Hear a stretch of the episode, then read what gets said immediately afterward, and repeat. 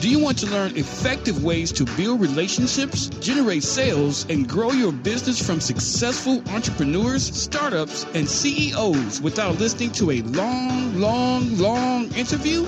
If so, you've come to the right place.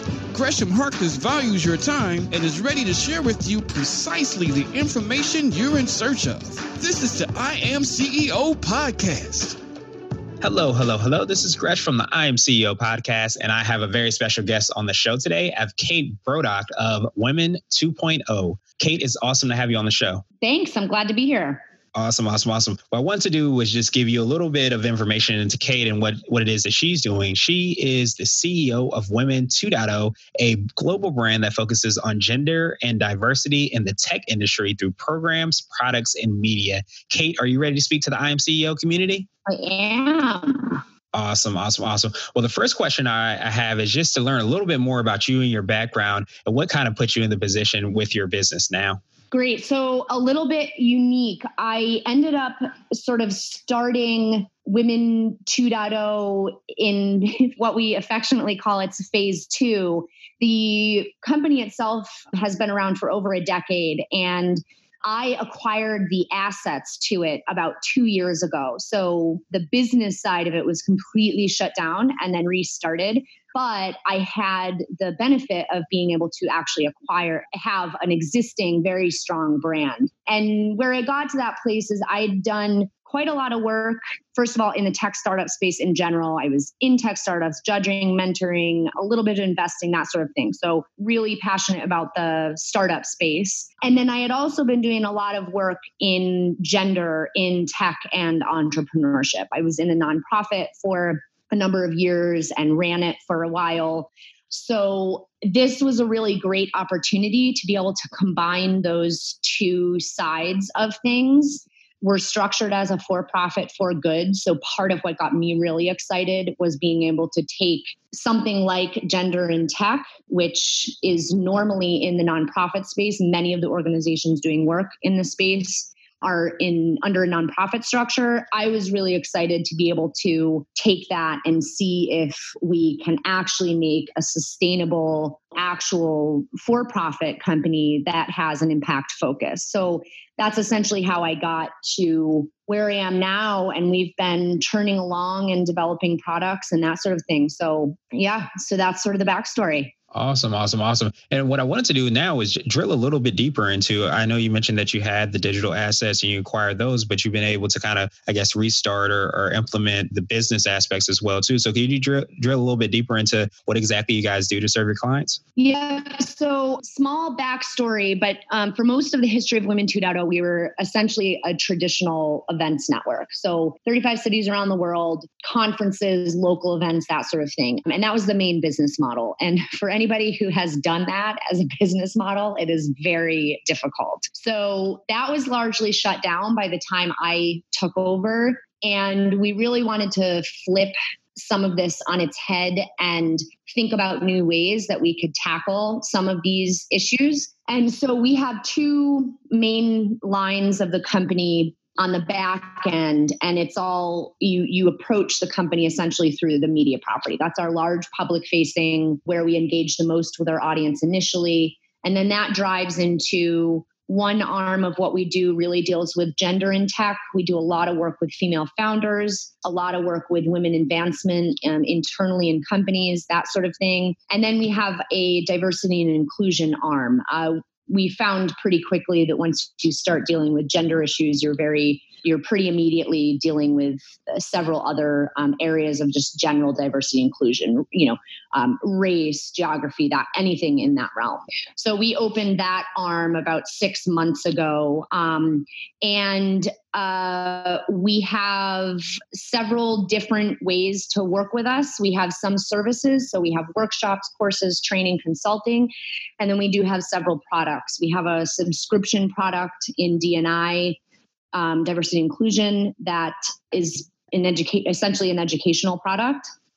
And then we are developing a product uh, D- dni in a box um, for small to medium sized businesses, that's in development right now. So we have a good mix of sort of products and services, um, which is how we do the deep level work that we want to be doing um, with companies and really changing workplaces in the industry. Awesome, awesome, awesome. And, and I know obviously you guys are having a huge impact on, like you said, you mentioned the core audience and the workplaces and everywhere across the world. But I wanted to ask you a little bit more about the organization itself. What what are some of the things that you feel like are maybe the secret sauce or things that make you guys unique? Well, I think a, a couple a couple things. First of all, we do again we have that benefit of having been around for over a decade. We're one of the strongest brands in sort of the gender and tech space we have been. So I have been fortunate to be able to lean on that. From a differentiation standpoint, one of our big things, especially in the diversity and inclusion space, is that we we have a pretty strong focus on earlier stage companies. I think a lot of the focus right now in that area is on larger companies, corporate, that type of thing. Our philosophy has always been if we can focus on essentially the next generation of large tech companies and make an impact now while they're growing and they're building teams and they're creating culture, we're going to have a bigger long term impact for the future of tech. So we try to put a lot of action. We drill right down when we're dealing with female founders, it is drilled right down to access to money, and then lastly, the big thing we also think about is is that that issue of access. So if you aren't in and in our world, this is sort of the hotbed. But if you aren't in Silicon Valley and you don't have access to a pitch competition or an accelerator program or a DNI consultant, we want to make sure that you can have that access. So, a lot of what we're doing is virtualization and figuring out how we can get uh, some of that online action uh, or access going for a lot of the people who have been underserved for many of these programs in the past decade. Awesome, awesome, awesome. And now, uh, what I wanted to do was switch gears a little bit and and hear what I call like a CEO hack. And this might be a app or a business or, or app or a book or something that you lean on or lean to that you use on a regular everyday basis that makes you effective and efficient as a CEO. Yeah, I'll answer this in two ways. Really quickly, the first one because this isn't a normal course of action for small business owners, but I spent the resources on an executive coach, uh, uh and specifically, a, they're a startup coach, startup founder coach. And I thought that was just a fantastic addition to my toolkit. It's something that normally would have been put off for years or never. And I knew that if I set myself up the best that I could be as CEO, um, the company would benefit if I did that. So I really felt like the investment in myself was an investment in the company. And then, secondly, just on sort of a tactical level, um, for me, it's about filling in the holes that I know that I have. I don't try to know how to do everything. I know where my weaknesses are, and I've built around those weaknesses to the best of my capabilities and then I delegate further. But just as an example, I am very not detail oriented. So I have a a very a system in place for email management, for response time, for calendaring, um, for time blocking, that sort of thing. And that helps me very much. I've sort of forced structure on something that would naturally not be structured. So I'm a huge fan of time blocking, and and prioritizing my you know quote to-do lists which can be the death of any ceo pretty easily. Yes yes it ends up being like a, a bible so to speak because there's so many things that you have to do sometimes so no. Uh, I definitely uh, agree with those. Those are definitely some good hacks um, that people can kind of implement into their business. So now I wanted to ask you for what I call a CEO nugget, which might be a word of wisdom or a piece of advice you might have for an entrepreneur or business owner. Yes, I would. One of them I would lean on is that consideration of a startup coach or a founder coach or an executive coach, whatever you want to think about. Um, it's becoming a little bit more popular in the tech startup space now to be getting coaches And I do think it's a valuable time to be thinking about that. The reality is that that's not in everybody's budget. So for me, Golden Nugget, I think, you know, I'd probably pull from some of the things that I learned from the process. But one golden nugget that I've really developed over the past year is is that idea of being very comfortable with delegation and um, developing a relationship with the people that you're delegating to to the point where trust is really that core the core piece holding it together because if you can trust the people that you are delegating to it makes that delegation a lot easier and you know that it, it fights things like micromanagement it fights things like keeping too much on your plate it really does allow for a lot more freedom on your own schedule. So that's one of the things I've gotten. I, have I've spent a lot of time um, thinking and and executing on that in the past year or so. Yeah, definitely. You know, especially if you're really talented um, and know that you can do a lot of things as well too. Sometimes it's hard to kind of delegate and, and help to empower and lead the people on your team. But like you touched on before, being able to know thyself is huge to understand like where those gaps are and where you can bring team members on in order to fulfill those gaps is yeah. huge. Yep.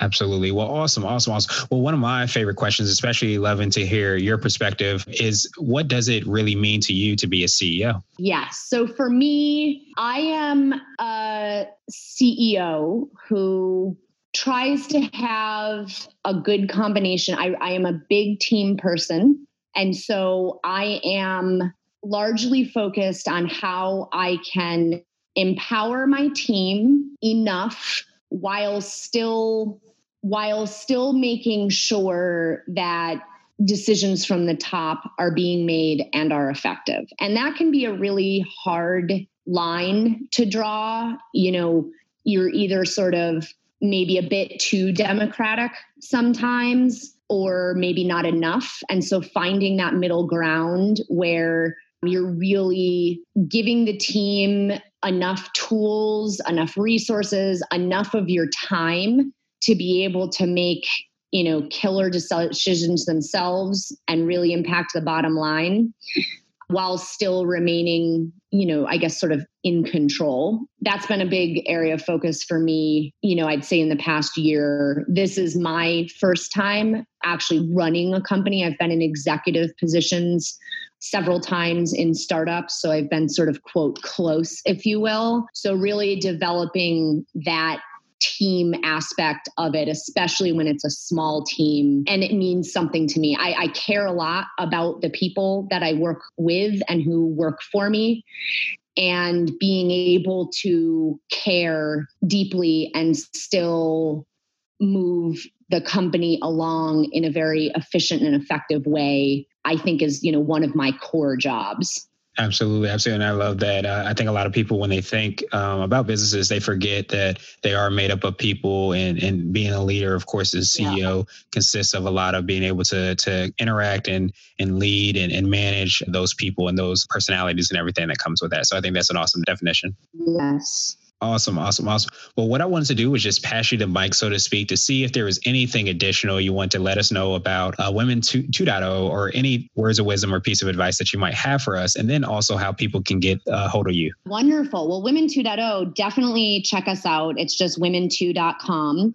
Um, and again, you know, we you can interact with us both sort of on the gender side and also on the workplace side. That's our big DNI focus is we really are committed to making really balanced and inclusive workplaces. And you can reach me. I'm pretty easy. It's Kate at women2.com. And then you know just as an i guess i not really advice but um, um a book that i just finished reading radical candor by kimberly scott was awesome for me. It was about having that deep connection to the people that you work with and also being able to be very direct and very candid with people. I am the type of person at my core who I as I mentioned I I like people and sometimes that has held me back from being direct and candid and talking about some of the tough issues which is what you need to do as a ceo that is part of your job is that you're going to have to deal with the crap um, and you're going to have to address the crap and so, really being able to put that into a frameworked thought process was valuable for me. That's a book that I would recommend to everybody. is It's called again Radical Candor, and that's probably what I would what I would leave with. You know, I I try to be a very compassionate CEO, and I hope others bring that into their own view of leadership. It's been meaningful for me, and I think it makes a difference. So that's that's probably what I'd leave with.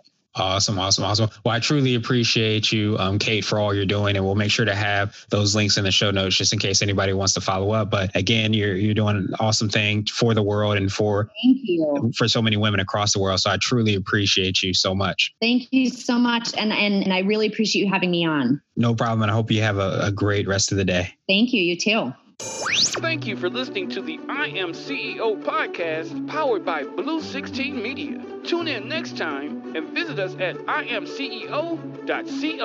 I Am CEO is not just a phrase, it's a community. Be sure to follow us on social media and subscribe to our podcast on iTunes, Google Play, and everywhere you listen to podcasts. Subscribe and leave us a five star rating. Grab CEO Gear at www.ceogear.co. This has been the I Am CEO podcast with Gresham Harkless. Thank you for listening.